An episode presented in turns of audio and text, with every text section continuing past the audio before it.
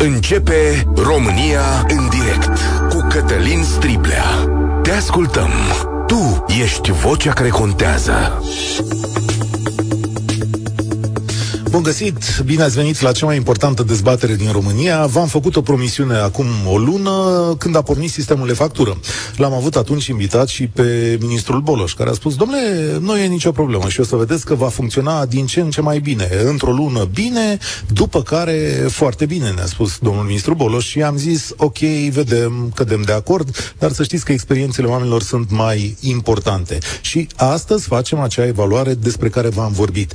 De ce e important să vorbim despre factură, prieteni, pentru că este un sistem nou pentru România, care a pornit cu dificultăți, care ar vrea să reducă evaziunea fiscală, poate discutăm și despre asta, vedem ce reușită are sau nu are, și dacă nu cumva ne încurcă mai rău decât era înainte, că și asta o întrebare. Și atenție, potrivit specialiștilor, dacă acum vă încurcați, să vedeți ce o să fie de la 1 iulie.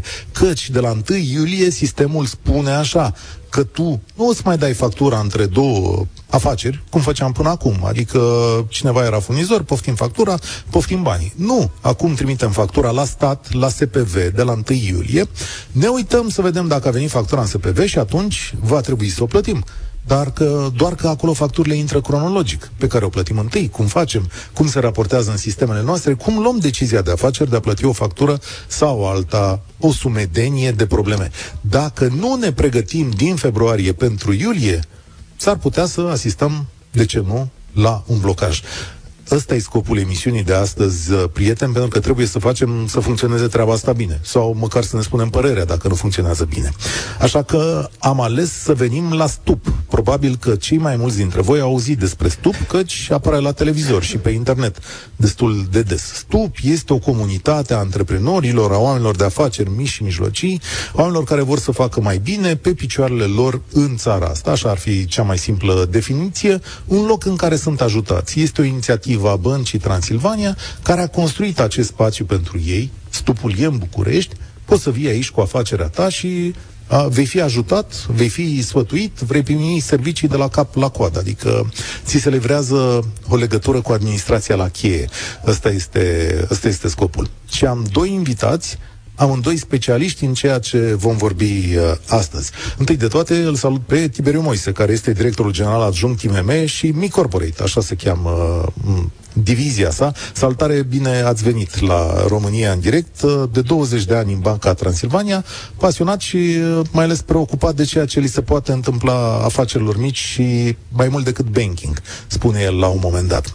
Valeriu Filip este fondatorul FGO, cel care pune la dispoziție Băncii Transilvania o platformă prin care atenție, ai putea trimite și e factură mai ușor către stat sau către partenerii tăi, dar Uh, primești și o sumedenie de alte servicii. Valeriu lucrează în companii de software și a creat companii de software, că de fapt asta e la rândul e antreprenor de 20 și ceva de ani încoace. E școlit și în România și în străinătate. Cu ei doi facem ghidajul ca să zicem astăzi, și sunt chiar sunt curios ce o să întrebați voi și ce o să vedeți voi despre factură și mai ales cum vă pot răspunde ei. Asta facem, dăm o mână de ajutor. Uh, salutare, Tiber Moise. Uh, începem de la uh, dumneavoastră. Haideți să facem așa. Care e primul sentiment la o lună de e-factură? La microfon. Orice ați face să vorbiți la microfon. Bună ziua, mulțumesc de invitație, mulțumesc pentru invitație în primul rând. Uh, sentimentul după primele, după primele săptămâni de e-factura este că am fost martorii unui val, unui val în care foarte mulți oameni au încercat să facă pentru prima oară acești pași. Uh, am văzut o sumedenie de probleme și o sumedenie de provocări pe care trebuie să le gestionăm mai bine uh, la nivel de infrastructură. Uh, e, într-un fel, îmi aduce aminte de ceea ce s-a întâmplat în pandemie, în momentul în care sistemele medicale și spitalele au fost asaltate brusc de un număr foarte mare de oameni. Dacă vă duceți aminte, noi, deși noi putem să livrăm noi, mă refer acum uh, la modul general, noi, infrastructura de business a României, ca și cum am fi și noi în aceeași echipă și în aceeași barcă cu cei care au implementat sistemul, Ideea este că atunci când foarte mulți oameni deodată încearcă să acceseze un serviciu, dacă acest serviciu nu se pregătește pentru intensitatea unui astfel de moment apar, uh, apar uh, numărate, numeroase provocări și întreruperi și cred că asta am văzut, însă în același timp eu într-o lună am văzut și uh, foarte multă adaptare față de ceea ce s-a întâmplat în primele săptămâni din ianuarie față de ce vedem acum. Impresia este că valul s-a mai domolit, uh, tipul de provocare s-a schimbat de la cum să mă înregistrez în sistem, în SPV, Uh, întrebarea este acum cum să utilizez acest serviciu odată ce m-am înregistrat. Deci are loc o evoluție, dar în continuare credem că pentru majoritatea firmelor implicate încă procesul acesta rămâne necunoscut și bănuiesc că o să avem ocazia asta să vorbim da, despre asta. Pe ascultătorii de asta o să sună să spună propriile lor experiențe. experiențe uh, Valeriu Filip, uh, hai să facem așa, diferențierea. Uh, Tiberiu Moise este banca, Valeriu Filip este aplicația, să spunem așa, omul care lucrează la șuruburile care ar putea să trimită factura în e-factură sau în SPV. Constatările specialistului în domeniu care sunt după o lună de zile? Ai albit sau n-ai albit? Sunt milioane de șuruburi, în primul rând. nu, știu, nu știu cine le vede, uh, cine realizează asta. Uh, apropo de impactul e factura, 1 ianuarie a reprezentat un șoc pentru majoritatea antreprenorilor și a reprezentat un șoc și pentru noi. Cred că șocul este de natură pozitivă, totuși. Uh, în ciuda ceea ce ne plângem toți, pe aici, pe acolo, sau cu prietenii, sistemul aparent funcționează și cu excepția faptului că le-am trezit în al 12-lea ceas, antreprenori, uh, platforme cum este și FGO sau, nu știu, bănci care oferă servicii conexe, uh, în afară de acest aspect, credem că din punct de vedere tehnic lucrurile erau destul de așezate. Nu știu cât se realizează, dar e factura n-a început la 1 ianuarie, a început nu în octombrie 2022. De ce? Adică cum? Atunci a, a, a fost lansat sistemul cu obligativitatea transmiterii facturilor uh, în relația business to government și uh, a facturilor care sunt emise pentru clienții care se duc în vacanță și achită cu tichete de vacanță, da? Deci produsele cu risc, produsele achiziționate de uh, instituții ale statului uh, au fost uh, obligatoriu a fi depuse în factura încă din octombrie 2022. De asta spun că nu a fost chiar, nu a fost chiar un început la 1 ianuarie, dar în realitate a fost un val uriaș de uh, antreprenori care acum s-au trezit odată cu noi, cu toate serviciile și cu ANAF, cu SPV, cu serviciile, de așa natură încât să accepte de zeci de ori mai multe factori decât au făcut până atunci. Care a fost uh, principalul lucru de care s-au lovit oamenii? Adică ăla care a durut cel mai tare și voi l-ați recepționat ca specialiști? Sunt sute de, sunt sute de spețe. Dacă ar fi să izolez una care este importantă, este procesul incredibil de anevoios cu care statul ne-a obișnuit pentru a ne înregistra în SPV. Deci, legislația este de așa natură și normele de uh, aderare în SPV sunt atât de complicate încât ai nevoie de aproximativ una-două săptămâni din momentul în care te hotărăști că acum vreau să, vreau să fac, să urc facturine factura. Ai nevoie să-ți dai comandă de semnătură electronică, ai nevoie, după ce dai comandă de semnătură electronică, îți vine după câteva zile să-ți o autorizezi ție însuți, în raport cu furnizorul de semnătură electronică, ai nevoie ca aceste documente împreună cu toate documentele firmei să le faci copii, să le semnezi iarăși electronic cu acea semnătură, să mai depui încă ceva declarații în SPV, ai nevoie să aștepți cu răbdare câteva zile până când cererile tale în SPV sunt aprobate și după ce primești mail că sunt aprobate, mai ai nevoie de câteva zile ca să nu îți apară celebra eroare, nu ai drept pentru acest cui să depuie factori. Da? Deci... da, da, visul nostru, Tiberiu Moisă, e să apăsăm pe un buton, da? Când suntem antreprenori, să mergem într-un loc, de, de exemplu, dumneavoastră aveți BTGO, da? Mergi într-un loc, completezi niște formulare și scapi de asta și apeși un buton și totul se rezolvă. Uh, avem visul ăsta îndeplinit, adică putem beneficia de așa ceva? Pe acest subiect încă nu l avem îndeplinit. Am convingerea că este doar o chestiune de timp până când acest proces, inclusiv procesul de anulare în SPV, va ajunge să fie unul foarte simplu. Însă până atunci trecem prin toată această etapă de acomodare forțată, e o adaptare pe care nu o facem voluntar, o facem pentru că suntem obligați și știți foarte bine atunci când trebuie să facem ceva pentru că trebuie, nici nu suntem dispuși sau nu avem întotdeauna uh, răbdarea. Păi nada. Da, nu ne pică bine atunci când suntem obligați să facem ceva. Deci astăzi suntem într-un proces care funcționează greu și noi am încercat să ierarhizăm principalele obstacole sau momente în care ne blocăm încercând să facem uh, aceste înrolări. Ne-am dat seama că ele sunt destul de echilibrat împărțite pe aproape toți pașii până la punctul final, însă am această convingere fermă că trecem în acest moment, în mod forțat, printr-un proces care ne va duce, nu știu, de acum într-un an, eu mereu încerc să mă gândesc la ce va fi, de acum într-un an, pentru că am început acest proces, de acum într-un an s-ar putea să ajungem la acel buton. Încă nu suntem acolo, dar s-ar putea să ajungem și nici n-am fi putut să ajungem la acest buton fără această etapă. Însă, într-adevăr, ar fi, fost, ar fi putut fi pregătită mult mai bine. A, la voi, în aplicație, ce avantaje sunt? Adică cât de repede și de ușor merg lucrurile? Uh, BTGO încă nu este o aplicație cunoscută de toată lumea, dar cred că va fi cunoscută de din ce în ce mai mulți antreprenori. BTGO este un, o aplicație bancară de business pe care Banca Transilvania o gândește pentru firmele din România.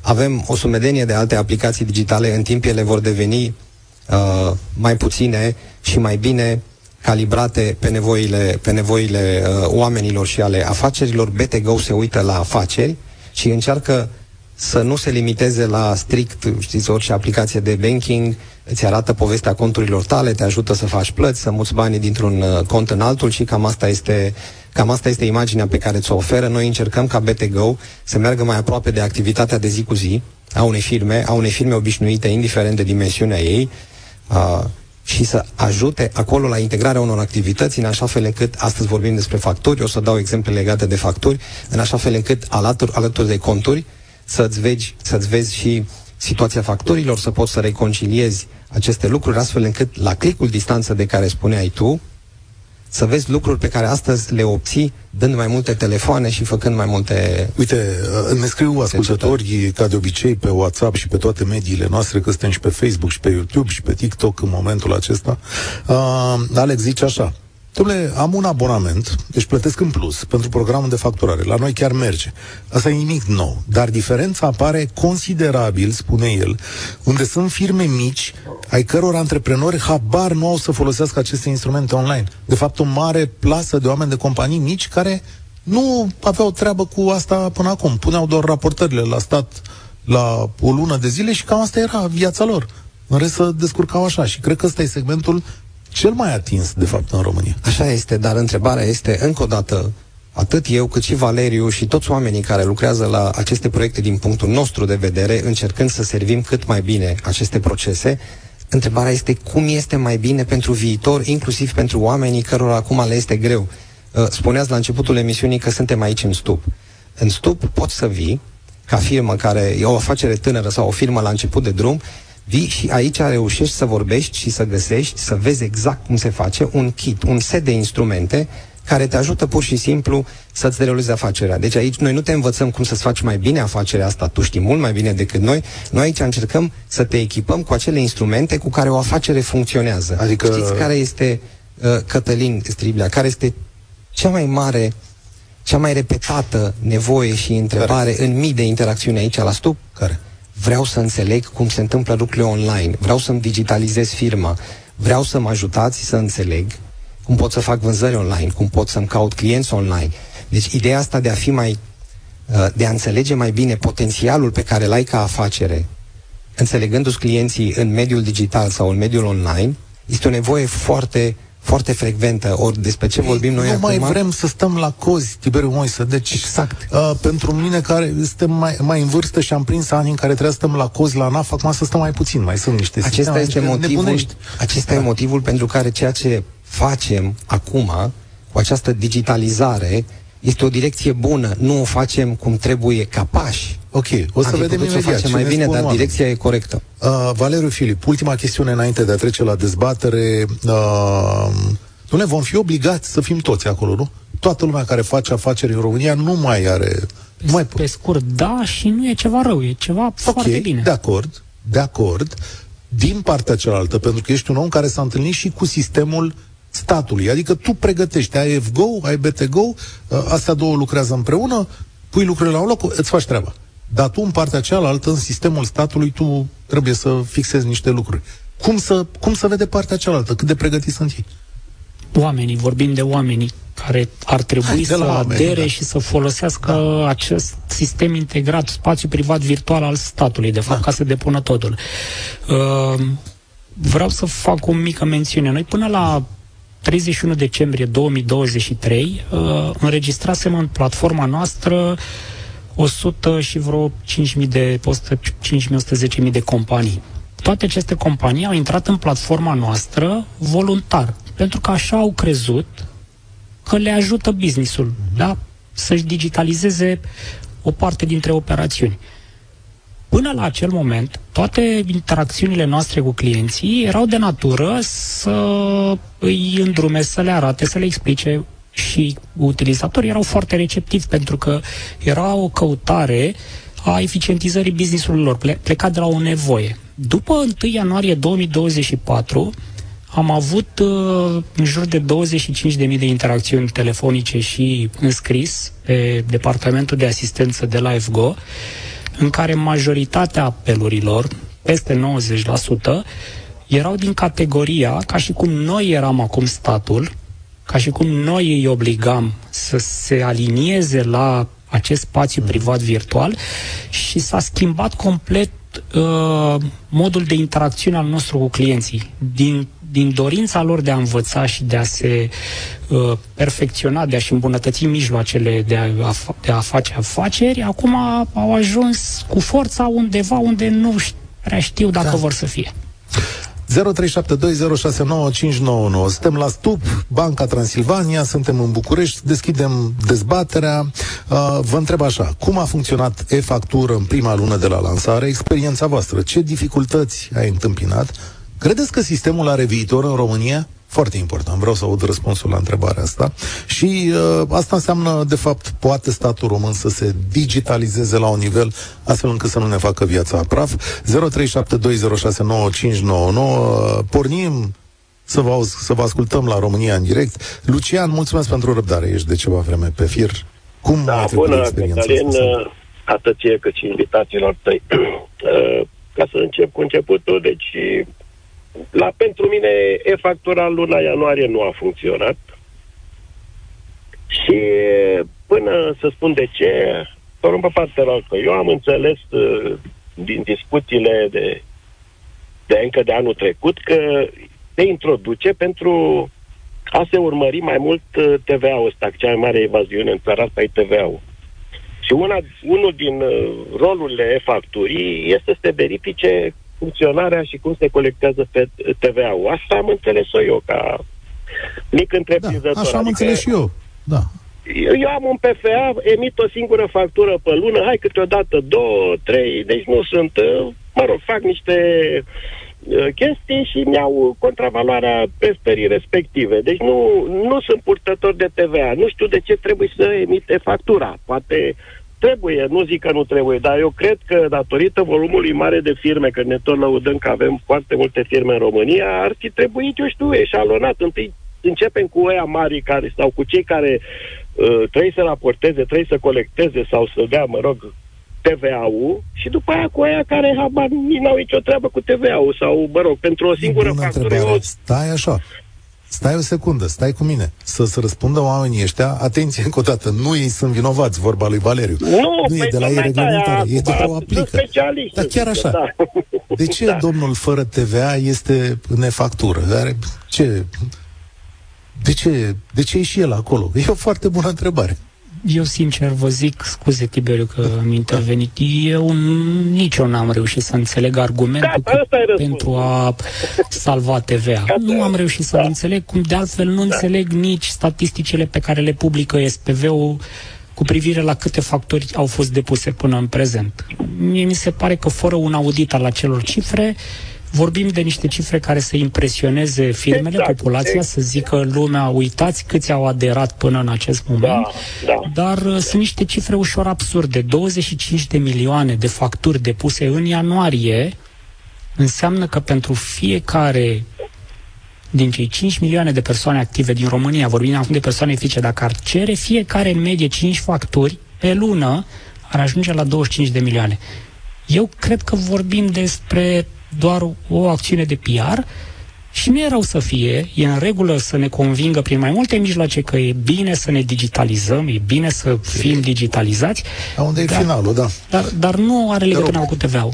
Eu aș îndrăzni... Deci e clar. Nu știu dacă aceasta Facem este. ca să fie. Eu O secundă, am Lucian. Cod în Lucian, o SPP, secundă îmi că mă întorc la depuneam- tine, că am o întrebare. A, da, da. O, O să la- mai un pic vorbesc Tiberiu, sau mai să aștept? trec.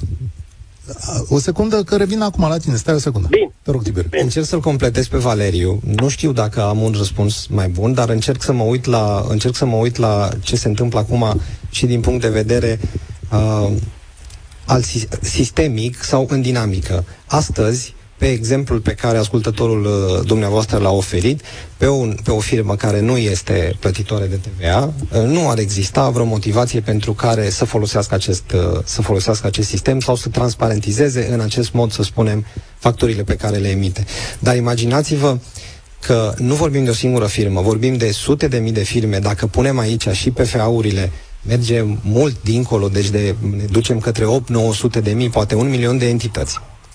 Toate aceste activități sunt în dinamică. Adică astăzi nu sunt plătitori de TVA, la un moment dat, în O să multe fiu. situații, uh, cifrele se pot schimba, pot deveni plătitori de TVA, mai gândiți-vă la ceva, depinde cui facturezi.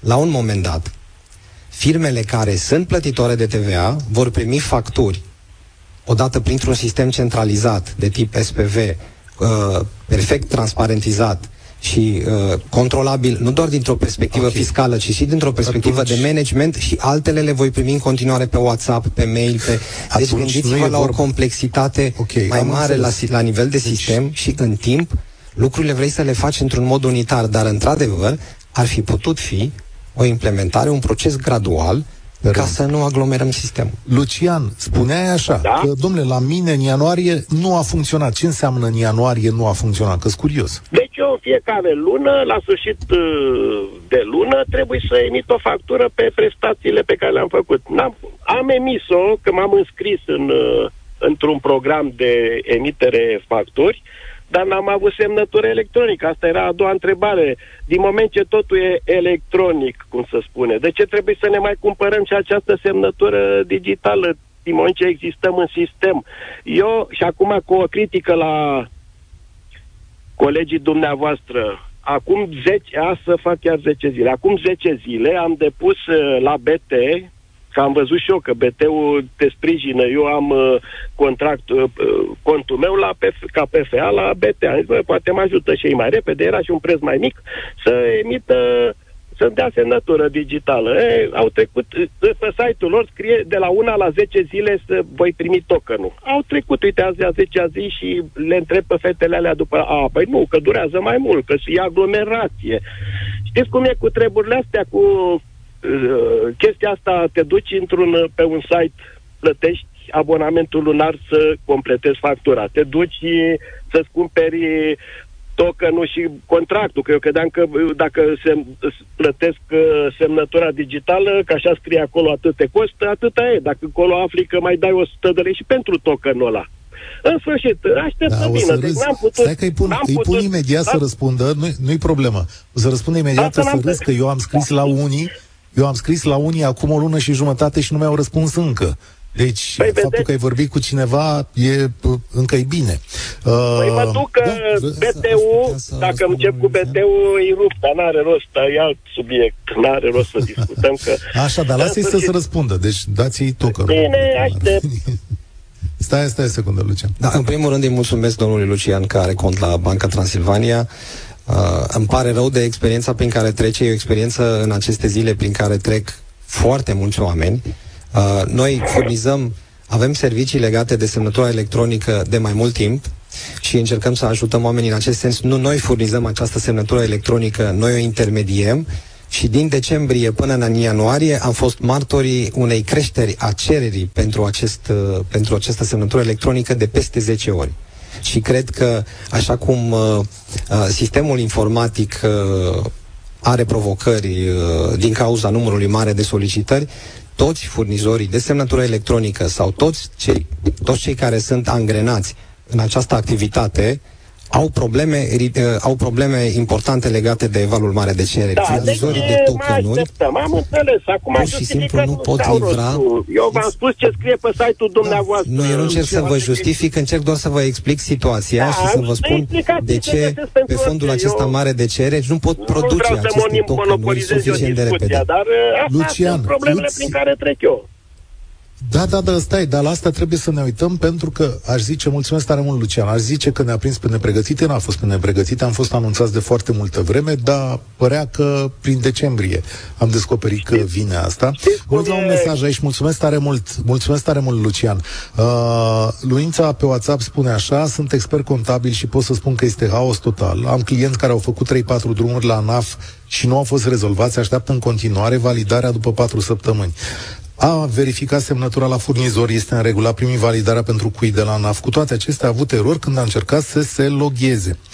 Bun, și are o întreagă poveste aici. Pe de altă parte, Alexandru din Sibiu spune așa, îl contrazic pe invitatul dumneavoastră, cred că pe Valeriu. Nu a fost deloc complicat să mă înregistrez în SPV. A durat 10 minute acest lucru, iar răspunsul la ANAF a venit în două zile. Durează până la 4 zile să obții un certificat pentru semnătură electronică, până se obține documentul de confirmare pentru înrolare în SPV, dar aceste lucruri nu au legătură cu ANAF. Am raportat facturile la ANAF prin intermediul programului de facturare, pentru a cărei licență mai plătesc niște bani, spune domnia sa. Andreea, salutare, bine ai venit la România în direct. Bună ziua, noastră și invitaților dumneavoastră. Sunt, uh, Andreea, sunt de, din Timișoara, am o firmă de contabilitate mai mare din Timișoara și acum eu pot să vă spun așa din perspectiva mai categorii de antreprenor cum se vede factura. Oare mă auziți? Așa. Așa. Da, da, sigur, te ascultăm. Deci, uh, da. Uh, la noi avem două categorii de antreprenori. Ei, ne-am informat pe toți din luna noiembrie, le-am trimis mail cum să se locheze pas cu pas, cât am putut și cât am priceput și noi. Avem două categorii de antreprenori. Cei care au uh, luat act de informări și au început procedura atunci, în noiembrie, și pentru ei uh, înrolarea și transmiterea în sistemul de factură a fost foarte facilă uh, și cei care au început aceast, uh, acest proces după sărbători, uh, după 25 decembrie, după sărbătorile de Crăciun. Ei, aici s-au blocat și majoritatea s-au blocat la obținerea certificatului uh, digital.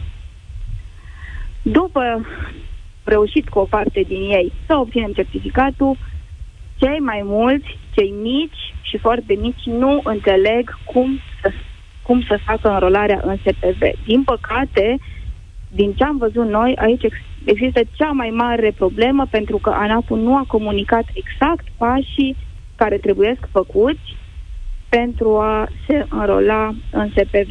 Și dacă i-au explicat, și noi am încercat, limbajul pe care îl folosește ANAP-ul și pe care na, îl folosim și noi, nu este pe înțelesul tuturor antreprenorilor, mai ales a celor mici și foarte mici.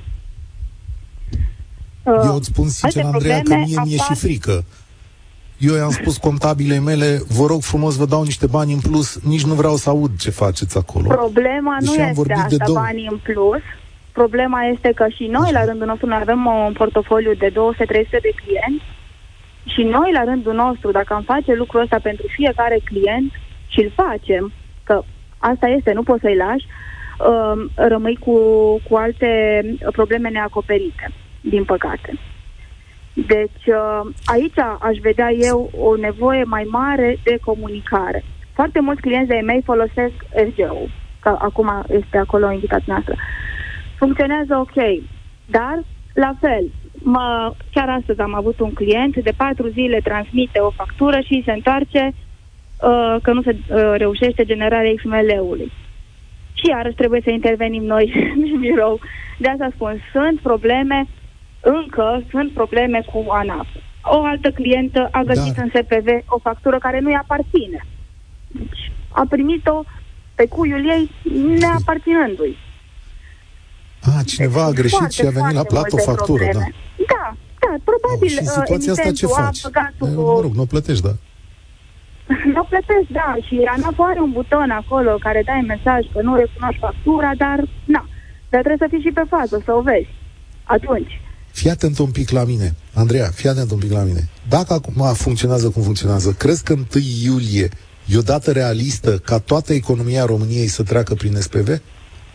Eu vă spun, din 200 de clienți pe care i-am, 100 așteaptă să vadă dacă nu cumva, până la 1 aprilie se răzgândește, uh, se mai modifică ceva. După care, nu o să se modifice nimic și o să bulucească, scuzați expresia, toți atunci și eu cred că se va bloca și nu numai că se va bloca, dar nu cred că până la data de 1 iulie toți antreprenorii vor reuși să intre în sistem. Deci Stai eu o secundă nu cred. cu mine. Stai o secundă cu mine, pentru că Sigur. aici am doi oameni care lucrează în mod obișnuit chestiunea asta. Noi avem o putere imensă uh, ca societate, ca antreprenori. Suntem, de fapt, toate afacerile din România au un cuvânt de spus în chestiunea asta. Nu putem să-i spunem statului român cumva să-l obligăm să facă lucrurile foarte simple. Exact. Eu am sunat de câteva ori la call center la Ministerul de Finanțe. Doamne, de acolo mi s-au părut foarte drăguțe și explică foarte frumos. Dar poate nu pe înțelesul tuturor. Nu putem să le cerem o inițiativă în care să pur și simplu să alfabetizeze situația asta? E tardiv, permitem să intervin. Uh, cum spunea și doamna uh, Andreea, uh, telefonic, când ai pășit în afara granițelor orașelor mari, este altă categorie de clienți. Este acea categorie de clienți care s-au obișnuit să să lase sau să amâne lucrurile, mai ales cele de ordin administrativ birocratic în relația cu statul, cu care sunt arși, cu care sunt, au suferit de-a lungul timpului și am foarte mulți cunoscuți, inclusiv membri din familia extinsă, care, de care mă rugam în decembrie să facă demersurile de care vorbea și doamna, pentru că știam că va urma un val în care exact cum s-au terminat moștile de față în timpul pandemiei la început, așa s-au terminat sticurile de semnătură electronică. Da. Pur și simplu, nu deci mai există. Și, și, și spuneau așa, uh, le ziceam, faceți-vă demersurile pentru a obține acel token de semnătură electronică. Stai puțin, că sunt sărbătorile după 1 ianuarie, când revin la muncă, pentru că pentru că asta este percepția și doamna spune exact același lucru pentru momentul 1 iulie și sunt convins că așa va fi. Tiberiu Mes, ce soluție? Sunteți uh, cea mai mare bancă românească, da? Banca Transilvania, cea mai mare bancă românească. Bănuiesc că și ministrul de finanțe e impresionat când vorbește cu dumneavoastră.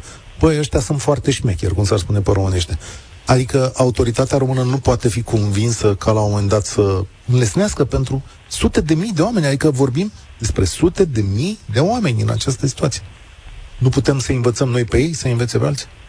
Eu cred că mesajele sunt, eu cred că mesajele acestea se aud. Eu cred că faptul că sistemul este sub presiune, mă refer la sistemul informatic și la tehnologia din spatele acestui sistem informatic sau la simplitatea pur și simplu a fluxurilor de anulare, cred că lucrurile acestea sunt cunoscute și se aud. Cred că în timp ce vorbim, cineva încearcă să facă ceva în sensul ăsta.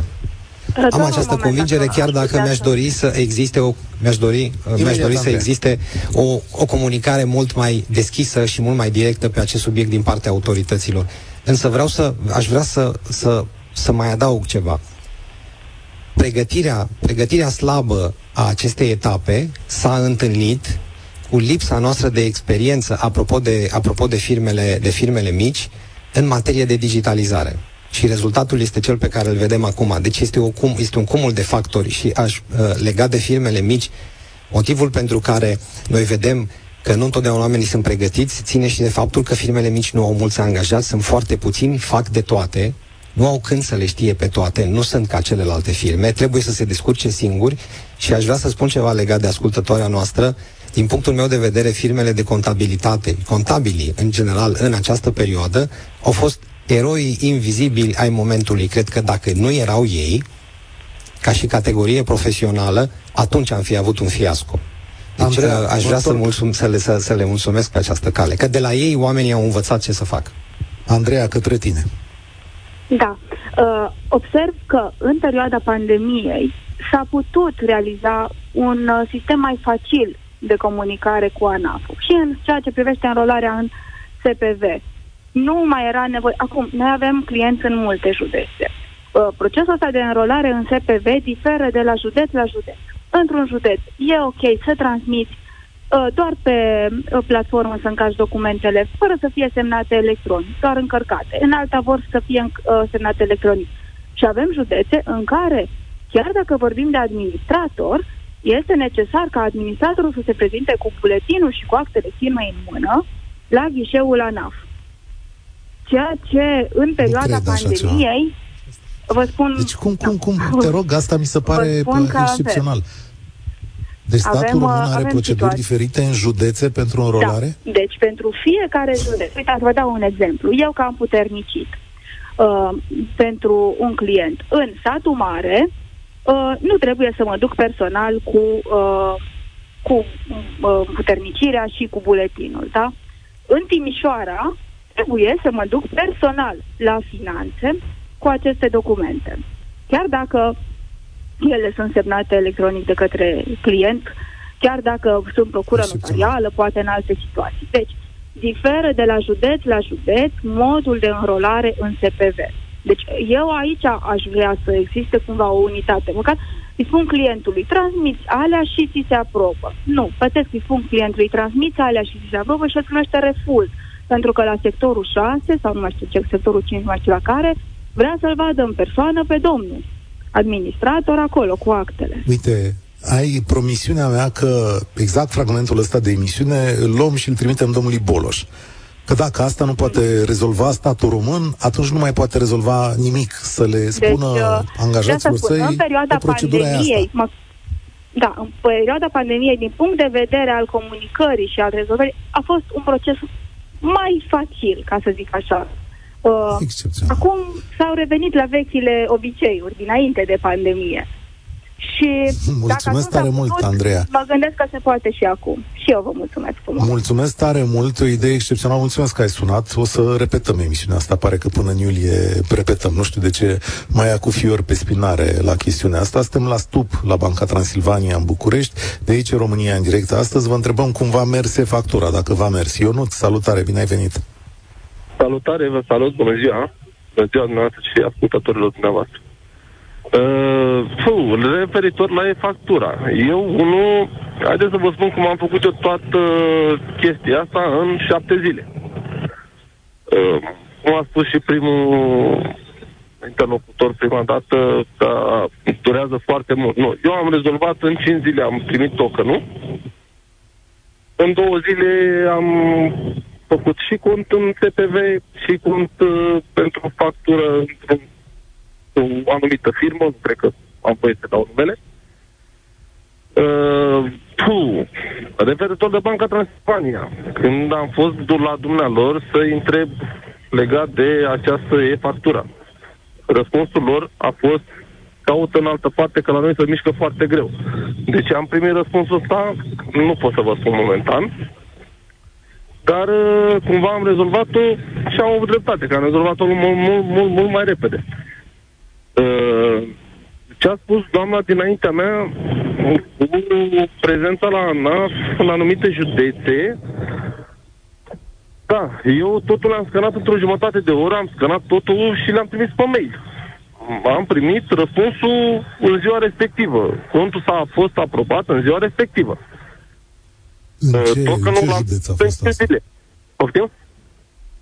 În ce județ a fost asta? În Buzău, din Buzău. În, ce? din Buzău. În Buzău. Deci la Buzău a mers... Uh, da, la Buzău eu, eu am făcut totul în șapte zile. Uh, la începutul lunii ianuarie am mers la contabilitate, am vorbit ce se întâmplă cu chestia asta și mi-a spus, fă cont în, la, uite, clienții noștri lucrează cu X firma pentru e-factura. Așa. Clienții noștri au făcut cu X Ați pentru semnătură să plătească tokenul. Da, da. Aha, aha. Am primit tokenul în 5 zile, am primit, am primit tokenul în 5 zile. Pe urmă, tot cu ajutorul contabilei, uh, am primit numărul unui IT, a venit la mine și tot în două ore mi-a făcut contul SPV și tot, tot, tot am rezolvat pe el. Am făcut facturi, am, am emis facturi, de fapt, în ianuarie, cred că patru. Da. Ca să facem enolarea aceasta Acum... înseamnă că ceva e în neregulă cu procesul de enolare. O secundă, uh, o secundă, da, da, te ascultăm. Intervenise Tiberiu Moisă să ne spună că Uh, de fapt, esența este să reușești să-ți faci de unul singur, da. Ascultătorul dumneavoastră a reușit să facă foarte bine toți acești pași pentru că a știut la cine să apeleze, cine să-l ajute, unde să întrebe, s-a pregătit din timp, el a făcut toți pașii corecți, dar chiar și așa a avut nevoie de contabil, de ITist, în așa fel încât să facă toate lucrurile. Aș adăuga și eu ceva. Repet, eu, eu, sunt o firmă eu mică, puțin, eu sunt sunt o firmă puțin mică. speriat decât cu ce lejeritate secundă, se secundă, vorbește despre cele 3, 5, 7 zile timp necesar ca să poți să depui facturii nefactura. În, în era asta în care ne facem cont pe Facebook în câteva secunde, deschidem uh, un cont într-o aplicație online în câteva, într-un minut, noi avem nevoie de șapte zile să ne înrolăm în nefactura și ni se pare ceva atât de ușor. Eu, eu unul sunt impresionat de răbdarea Luăm noastră. publicitate Da, și ne întoarcem. România în direct. Cătălin Striblea la Europa FM. Reality check astăzi, dacă putem spune asta, v-am promis că la o lună de factură vedem cum funcționează și o să mai vedem că pare că e o experiență complet diferită de la o localitate la alta, de la un județ la altul. Eu sunt la Stup, la Banca Transilvania, alături de mine Tiberiu Moisă, care este directorul pentru IMM-uri și uh, corporate mic, nu? Așa, așa îi zicea. Uh, și Valeriu Filip, cel care conduce uh, aplicația FGO, fondatorul aplicației FGO, care lucrează împreună cu BTGO. Uh, îl mai aveți pe Ionuț pe fir? Da, da, sunt aici. Sunt aici. Da, uite-l aici, că n-a terminat. Da, da. Da. da. Uh, Vreau- îți luasem vorba din gură când a intrat publicitatea. Da, nu e nicio problemă. Vreau să vă spun că cumva cred că m-ați certat când am spus că a durat șapte zile. Uh, haideți să vă spun și de ce a durat așa șapte zile. Cinci zile a durat până am primit tokenul. Înregistrarea pentru semnătura electronică la mine, să zic, a durat doar o oră. Uh, Cu o simplă greșeală când se face autentificarea asta, în poza respectivă a trecut fata mea în spate și nu s-a putut face poza. Uh, Și am repetat procesul. Uh, nu știu dacă a durat o oră. Mm, L-am primit în 5 zile, cum au spus, că să primește un mail de confirmare, să primesc multe mail-uri de confirmare de fapt. S-a făcut plata, am plătit, s-a realizat tot ok. În 5 zile m-au sunat de la curier și mi-au prezentat tokenul. Mi l-au adus. Pe urmă, cu ajutorul contabilii, repet, am sunat, uite, mi-a ajuns ăsta, ce fac mai departe?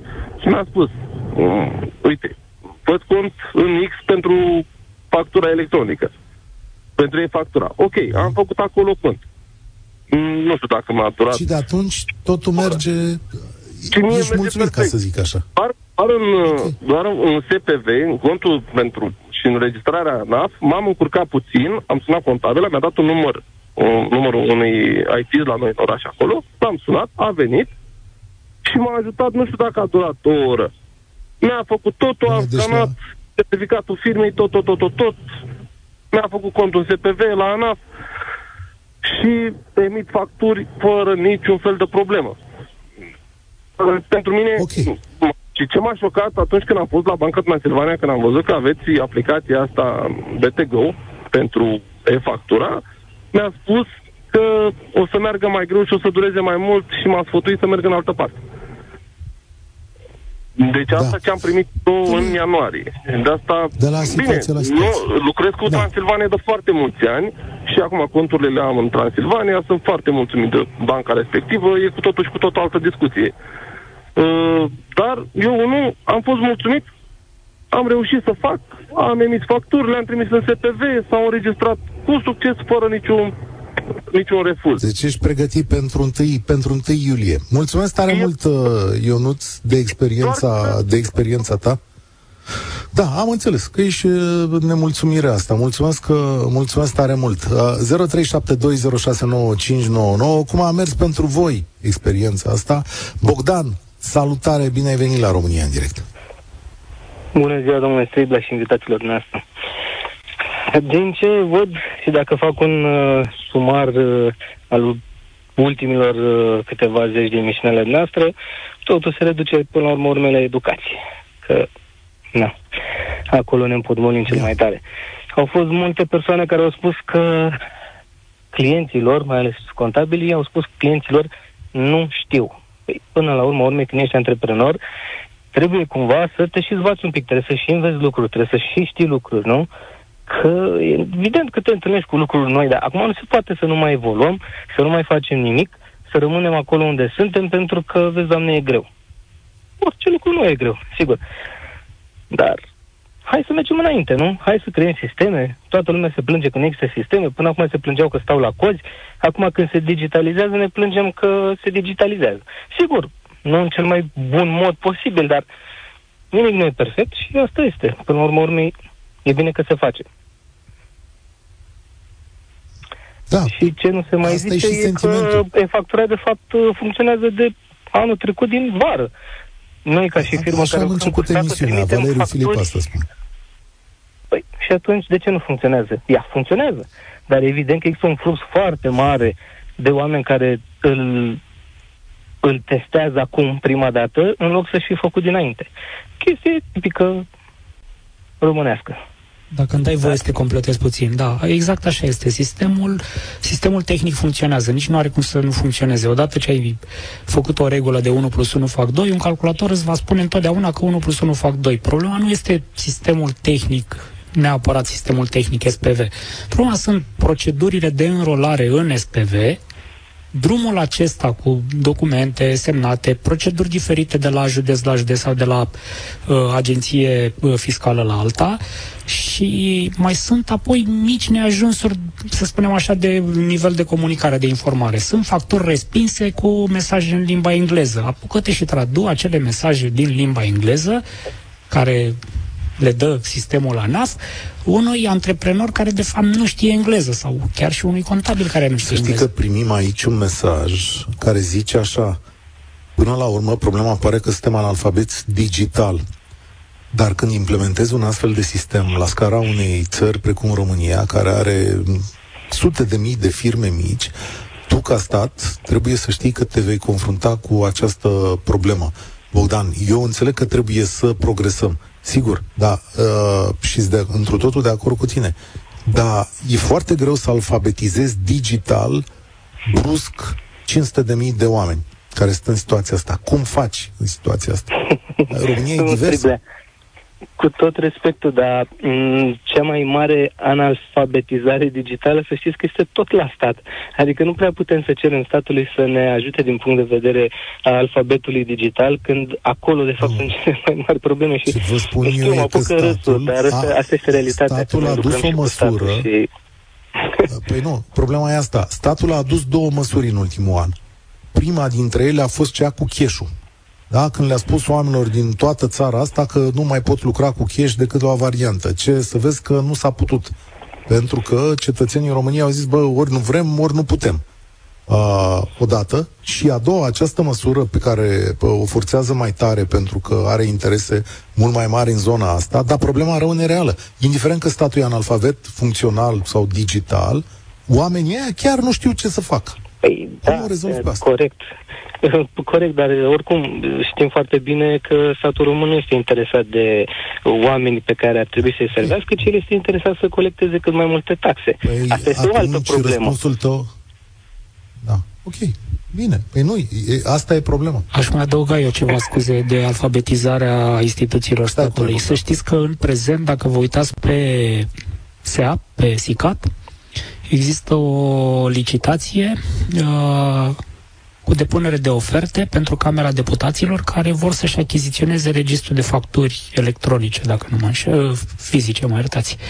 Și dau în uh, anunțul respectiv inclusiv dimensiunile pe care trebuie să le aibă uh, acel registru de facturi fizice. Așa. Da, deci există publicat uh, ieri sau alarteri în SICAP această achiziție de facturi, de registru de facturi fizice.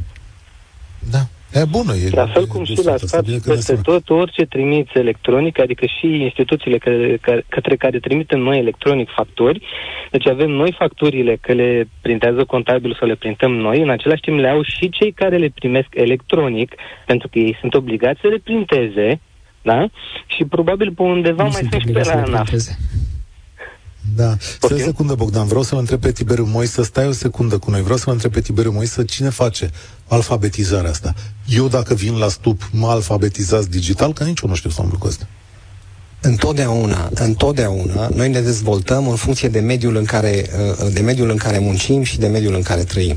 Dacă mediul din jurul nostru este un mediu care se digitalizează, dacă infrastructura se digitalizează, asta mă va ajuta pe mine să învăț mai repede ca antreprenor și să mă alfabetizez mai repede. Dacă mediul din jurul meu nu este unul omogen, este ba digital, ba manual, ba vechi, tradițional, ba modern, eu nu voi ști exact ce am de făcut. Deci problema asta este așa un fel de cerc vicios între cine are educație și cine nu are educație și cine are menirea să facă această educație. E un proces firește care se întâmplă de ambele părți, dar cu cât reușim să evoluăm ca infrastructură, așa cum ne uităm la infrastructura de drumuri a României, infrastructura de business a României ține nu doar de infrastructura de drumuri, ține și de acest tip de infrastructură, de servicii, sisteme, digitalizare, de disponibilitate a acestor instrumente și cu cât, cu cât suntem mai bine puși la punct, o să vedem dintr-o dată că oamenii învață mai repede. Asta înseamnă că înainte erau mai analfabeți și s-au alfabetizat? Nu. Oamenii învață din ceea ce văd în jur. Dacă în jurul lor lucrurile se întâmplă digital, vor învăța mai repede. Aceiași oameni. Eu am mare, mare, mare respect pentru, pentru strădania zilnică prin care orice antreprenor, mai ales antreprenorii de firme mici, ei fac ei poartă nenumărate pălării, joacă foarte multe roluri, aleargă în toate direcțiile. Noi le cerem să fie puși la punct din toate punctele de vedere. Uh, efortul ăsta trebuie să-l facem la nivel de societate, statul firește care are tot interesul să colecteze taxe, trebuie să stimuleze și să ne catalizeze, să ne simplifice modul în care uh, facem acest lucru. Oricine a plătit la buget, oricine are o relație de aceasta fiscală cu statul, știe cât de mare este stresul oamenilor să nu greșească, mai ales în raport de ANAF. Dacă fac o, o, o, dacă fac o factură unui client și am greșit ceva pun mâna pe telefon, rezolv, fac corecturi, poate stornez, nu sunt stresat din această greșeală. Am găsit-o, când vine vorba de relația cu statul și de relația fiscală, sunt foarte stresat să nu greșesc. Și atunci, în fața acestui element de noutate, plus acest stres de care oamenii nu vorbesc, dar există, să nu greșesc ceva pentru că nu știu cum mai pot modifica, oamenii pur și simplu s-au simțit în primă, într-o primă fază blocați. Și-au sunat contabilii, și-au sunat prietenii, cunoscuții, uh, a crescut cererea de tokenuri peste noapte, am rămas fără tokenuri, și așa trecem acum împreună și discutăm prin tot valul acesta. Da, adică... Următorul ne va găsi o idee mai pregătiți, dar tot insuficient pregătiți. Uh, Bogdan, următorul val e la 1 iulie. Din punctul tău de vedere o să funcționeze tot? Nu, nu o să funcționeze, asta este clar. Nu funcționează cum trebuie sistemul nici la sectorul 4, unde este digitalizat de ani de zile. Și, într-adevăr, este un lucru bun și funcționează în mare măsură, dar în spate sunt totuși niște funcționari care, dacă vor, fac, dacă nu vor, îți dau uh, refuz la o cerere totală aiurea pe principiu că nu ai contractul de la salubrizare. Și când uh, deschizi altă cerere și spui, domnule, lăsați un pic că este contractul de la salubrizare, uitați, vă fac din nou, vă pun din nou toate actele, după aia îți spune, a, păi uh, refuz din nou pentru că nu ați plătit toate taxele și când îi arăți zici, uite, păi am primit această notificare să plătesc atâta pentru impozitul mașinii, 72 de lei. Păi da, dar mai aveați și din urmă. Păi, bună, notificarea de la care mi-ați dat-o pentru 72 de lei, de ce nu mi-ați dat tot? A, păi nu, că trebuia să cereți așa. Păi, dumneavoastră mi-ați dat-o. Înțelegeți? Adică, până la urmă, urmei, și sistemul în spate este făcut de Am oameni. Promis. Și dacă oamenii la stat atent. nu vor neapărat, evident că nu va merge. Săptămâna asta mi-au povestit niște prieteni despre cum firma lor a fost uh, suspendată sau invalidă, a devenit invalidă pentru că le-a expirat contractul uh, de comodat, adică unde aveau ei sediu da. social. Da. Și ONRC-ul și ANAF-ul au reușit să colaboreze între ele astfel încât să-i suspende firma omului, deși vedeau foarte clar că plătește taxe, care angajați, că face tot ce trebuie, fără să-l anunțe niciuna dintre aceste două instituții, mă băia o problemă. Uh, și așa cum ai povestit tu asta cu bănuții cu abonamentul, vă promit că săptămânile astea facem o emisiune despre cele mai mari absurdități pe care ni le-a putut oferi statul român în această relație, pentru că uneori este uluitor ceea ce poți să aud. Da, deci Îți mulțumesc tare mult. Cerere, eu aveam o cerere la primarea sectorului 4, am făcut-o de trei ori și de trei ori mi-au spus că ceva lipsește, dar nu mi-au spus din prima că lipsesc trei lucruri. Că trebuie să fac de trei ori aceeași cerere pentru același lucru. Excelent. Stupid, da. Excelent. Mulțumesc tare mult. Mulțumesc tare mult, Bogdan. Spor la treabă. Cineva ne scrie pe YouTube, e factura, nu este digitalizare, este birocrație în plus, spune omul. Da, e și asta o opinie. Remus, salutare. Deci e da, birocrație sau digitalizare? A, bună ziua. Am auzit? Bună ziua. Te ascultăm. Am, am auzit, da? A, sunt un dezvoltator de soft care uh, are o, opinie un pic uh, diferită. Dacă în primele zile, în luna ianuarie, uh, sistemul crăpa din toate încheieturile, acum, în prezent, eu nu zic că este un sistem cât de cât stabil. Eu am ajuns pe la, uh, cum să zic, pe la uh, stadiul în care dau un click și factura este trimisă către uh, SPV și uh, în ultime 5-10 minute obțin rezultatul cum că factura este bună sau că nu e bună. Rata de succes... Eroare... Da, Așa, rata de succes este undeva pe la 99%. Saltul uh, este unul mare și țineți cont, eu aș împărți firmele care trebuie să folosească acea factura în, uite, în trei mari categorii. Primele două ar trebui să aibă deja implementat ce factura, și a, firmele mari și, și firmele mijlocii, doar la firmele mici mai este problemă. Acolo sfatul meu este următorul. Fiecare trebuie ca să di, di, uh, discute cu contabilul, iar contabilul trebuie ca să-l îndrume, da? Pentru că fără contabil, ce facturarea nu ar fi fost posibilă. Acum, în anul ăsta. Ok, asta spun și. Asta au spus și invitații mei aici uh, de față.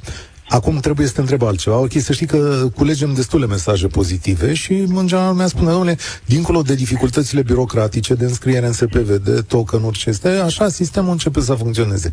La 1 iulie, toate afacerile noastre, toată economia noastră se va desfășura prin acest sistem. Pentru data da. aia ai semne bune sau îndoieli? Da, eu sunt sigur că firmele de software, atenție, nu uite numai băncile, da? Pentru că băncile sunt undeva uh, pe un pământ nou acum, da? Pentru că banca nu a mai avut treabă cu, uite, factura. Dar firmele de software a românești a, deja au soluții gata, pregătite, iar, țineți cont, a firmele mari și mijlocii nu pot lucra fără un sistem informatic acele deja sunt, uite, pregătite din anul trecut, din, din luna iulie. Firmele mici, da, cel, uite, Așa. care face termopane, acel care montează, cel, uite, care prestează. Acolo este problema, iar pentru asta sunt o, sunt o sumedenie de soluții pe piață care permite facturare. Da, este clar că trebuie ca să se digitalizeze, da? Pentru că fără digitalizare nu poți depune factura în, uite, în SPV. Este musa. Iar uh, pentru patronii care, uh, care nu știu ca să folosească computerul, da, acesta este momentul ca să fie ca să-și angajeze om pentru a face asta, fie ca să învețe el. Pentru mine saltul este unul foarte mare, nu, nu știu dacă țineți minte, dar în urmă cu vreo 15 ani, uh, cineva, un, uite, un ministru, ce a făcut declarația 112. Înainte de asta, contabilul stătea pe la patru corți diferite. Ăsta este salt acum între uh, cum era înainte și ce e acum. Iar Sigur. statul, Dar da, suntem... statul trebuie ca să fiscalizeze orice sumă fix cum mă fiscalizează pe mine pe profit, așa Iată. trebuie ca să fiscalizeze și pe fermier. Remus. Și da. Am aici în față declarația lui Gabriel Biriș, unul dintre uh, experții foarte cunoscuți în, uh, în fiscalitate. Și zice așa, e un sistem costisitor, e un sistem greu, e într-adevăr, trebuie și poate fi implementat, dar scopul său final, acela de a reduce evaziunea fiscală, la cote dintre cele mai mari nu va fi atins. El estimează da, da. că evaziunea dacă va scădea cu 4 puncte, cu 4 puncte. Adică de la 34% până pe la 30%. Haideți ca să, haideți ca să vă dau ce exemplu. Orice firmă care până acum vindea către o altă firmă, a, a putea trece cu vederea factura. Da, îi dădea banul oricum. Nu, acum nu mai ai cum, da, nu mai ai cum a, a, să facturezi dacă nu ai a, factură electronică. Iar toate sumele alea se vor vedea în ANAF. Asta de acord. Problema da. este că cine nu emitea factură înainte, nu emite nici de acum înainte. Eu cred că asta a, e da, a, pentru că a, cel care cumpără durește factura. Da, pentru că nu păi știi... Vezi? Sunt, uite, discuții cum că dacă nu îți iei factura din, uite, SPV, nu, nu, nu îți mai folosește în contabilitate. O chestie de asta care, într- într-adevăr, cercul încă nu este închis. Dar eu nu sunt convins că are un rol mare în, uite, în evaziunea okay. fiscală. Da? Adică în stoparea Mulțumesc. evaziunii. Mulțumesc tare mult. O să... Eu am aici un semn de îndoială. Și tot așa vorbesc cu experți în fiscalitate care zic că păi, cine n-a dat factură până acum nu dă factură nici de aici înainte. De acord cu afirmația asta, pe scurt, că mai avem un ascultător. Vorbesc eu acum din punct de vedere a ce observăm noi. Așa este. Cine n-a dat, n-a dat nici până acum. Iar din punct de vedere al reducerii evaziunii, simpla raportare a facturilor într-un sistem, la fel cum este și simpla raportarea bonurilor fiscale emise de casele de marcat conectate deja de câțiva ani de zile da. la sistemul ANAF, nu a adus nicio analiză. Deși ANAF publică date despre cele 25 de milioane de facturi depuse în ianuarie, nu avem nicio informație despre câte bonuri fiscale au fost depuse. Bonurile fiscale sunt relația directă între firmă și o persoană fizică.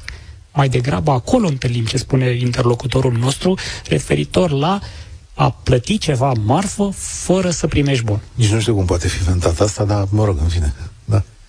Da. Da, eu spun că suntem într-un moment în care, uh, pe fondul acestui proces care nu curge simplu, care pune oamenilor probleme, punem, uh, punem la îndoială întreaga direcție. Și am, am auzit destui ascultători astăzi care înțeleg că există o direcție bună, că digitalizarea în timp ne va duce la un alt nivel, inclusiv de înțelegerea business-ului și la un alt grad de alfabetizare digitală și că toate astea sunt absolut obligatorii dacă vrem să avansăm. Eu cred că trebuie gestionat momentul, trebuie până la iulie și faceți foarte bine că insistați pe acest iulie, până în iulie încă mai sunt suficienți oameni care trebuie să treacă prin, prin tot acest proces și ar trebui să se gândească la acest lucru. Iar legat de evaziunea fiscală, cred că ne pronunțăm repede. Uh, cu siguranță nu este singurul lucru care contează, dar este genul acela de condiție necesară și okay. in, dar insuficientă, dar este necesară. Adică e un pas în direcția bună, un pas executat nu foarte grozav, dar este un pas în direcția bună și sper să, sper să poată fi corectat în următoarea perioadă. Uh, Remus, uh, nu Remus, Dragoș, salutare. Tu o să tragi concluzie aici. Salut, salut. Uh, eu cred că o să fiu la care vorbește împotriva vântului, împotriva curentului. Eu am, o, eu sunt și IT, dar am și o mică activitate antreprenorială. O parte din ea se desfășoară în zona angrourilor, binecunoscutelor angrouri chinezești de la marginea Bucureștiului. Nu e-factura nu va ajuta absolut nimic în ceea ce privește evaziunea fiscală. Ce a spus uh, uh, antevorbitorul meu, nu colegul dumneavoastră de platou, ci cel care a fost la telefon, uh, uh-huh. nu înțelege absolut deloc anumite industrii și anumite zone în care se desfășoară activitatea. Ia. Nu. Atunci ia, ia, ia, povestește factură, când se emite o, uh, un comerciant care nu vrea să emită factură, nu emite factură și el este de acord cu cumpărătorul. Nu, nu există în, în, în hora asta sunt amândoi. Și dacă sunt amândoi, nu se pune problema, da, că cu, uh, vânzătorul nu mai poate vinde fără factură pentru că cumpărătorul nu poate să-și deconteze TVA-ul sau să, să o bage la plată. E adevărat, dar dacă amândoi sunt de acord la jocul ăsta, despre ce vorbim?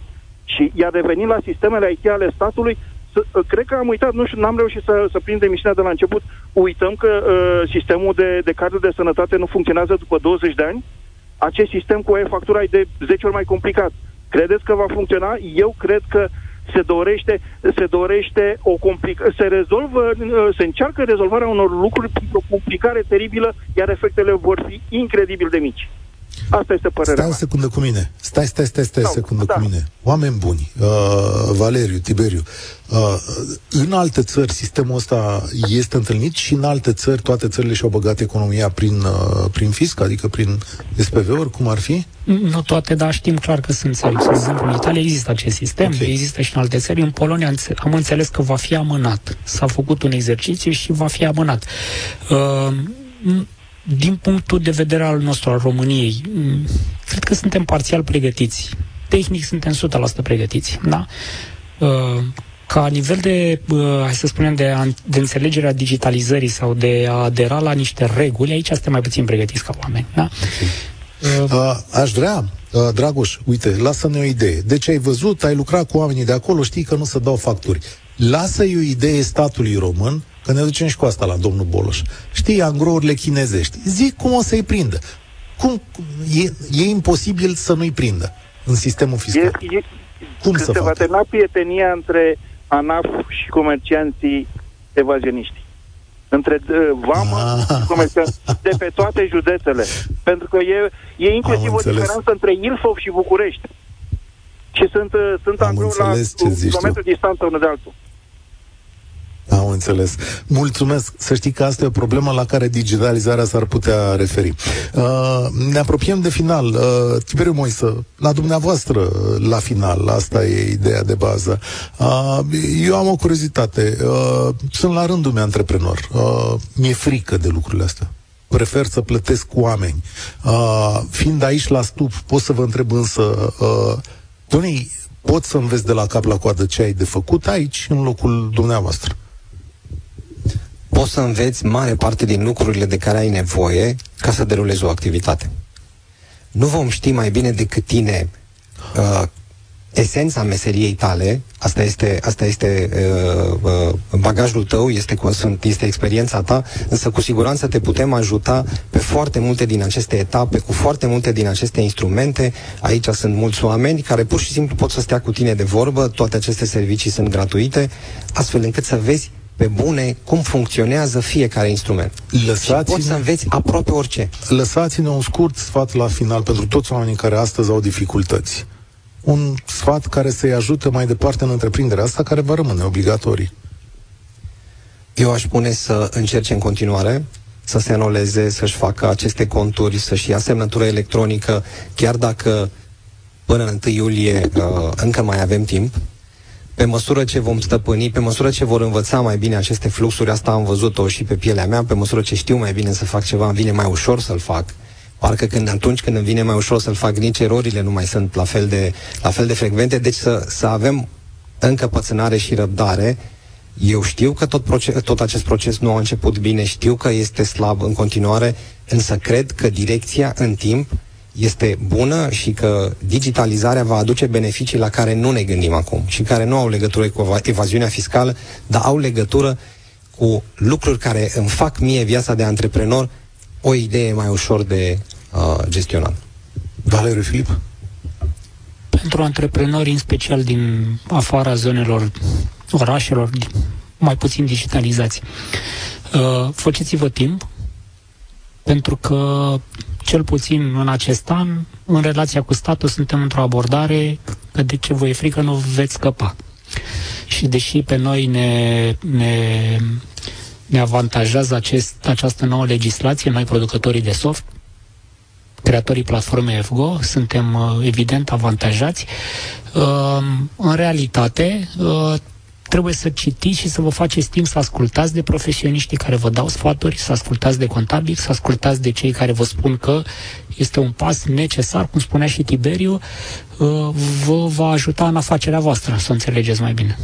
Mulțumesc tare mult pentru prezență. Am fost la stup la Banca Transilvania. Asta e România în direct de astăzi. Ne auzim și mâine. Spor la treabă.